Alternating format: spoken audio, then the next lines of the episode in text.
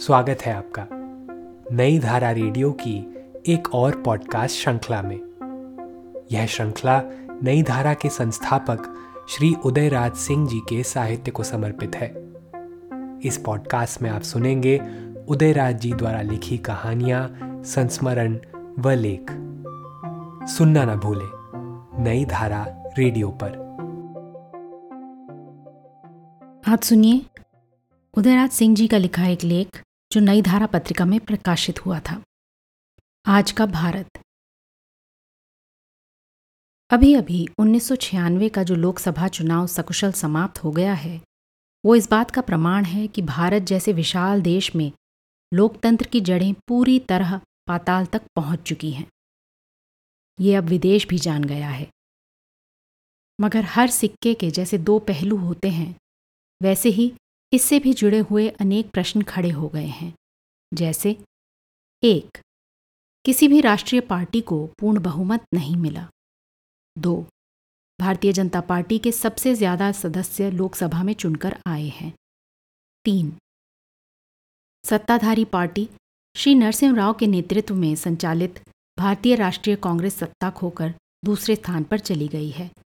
फिर अनेक छोटी पार्टियाँ उभर कर आईं, जिनमें जनता दल मुलायम सिंह जी की समाजवादी पार्टी, दोनों कम्युनिस्ट पार्टियाँ, क्षेत्रीय पार्टियाँ करुणानिधि की तथा चंद्रबाबू नायडू इत्यादि की। चार सेक्युलर और गैर सेक्युलर शक्तियाँ पहली बार केंद्र में अब ताल ठोकने लगी हैं, बराबरी का दावा कर रही हैं।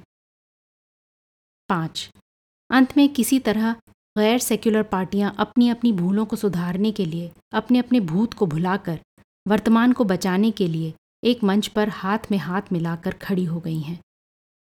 गैर सेक्युलर शक्तियों को दबा देने के लिए। छः। यह त्रिशंकु लोकसभा कब तक ज़िंदा रहेगी, ये तो भविष्य ही बताएगा। खैर, आखिर ऐसा हुआ क्यों? क्योंकि जनता को जैसे पाँचवें दशक में ही कांग्रेसी सरकार से मोहभंग होने लगा था।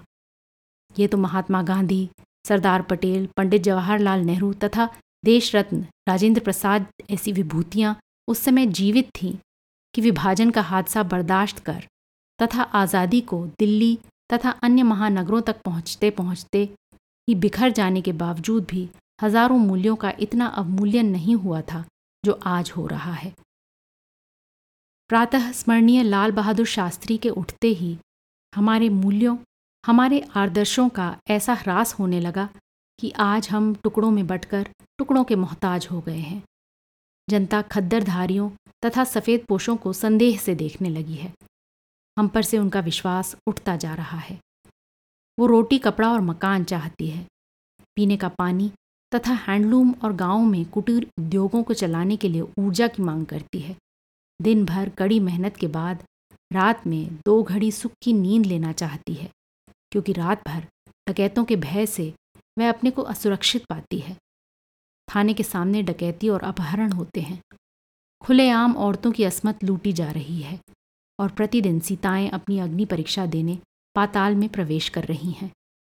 जनता अब हमारे वादों से ऊब चुकी है। उसे काम चाहिए, पार्टियों का नाम या वादा नहीं।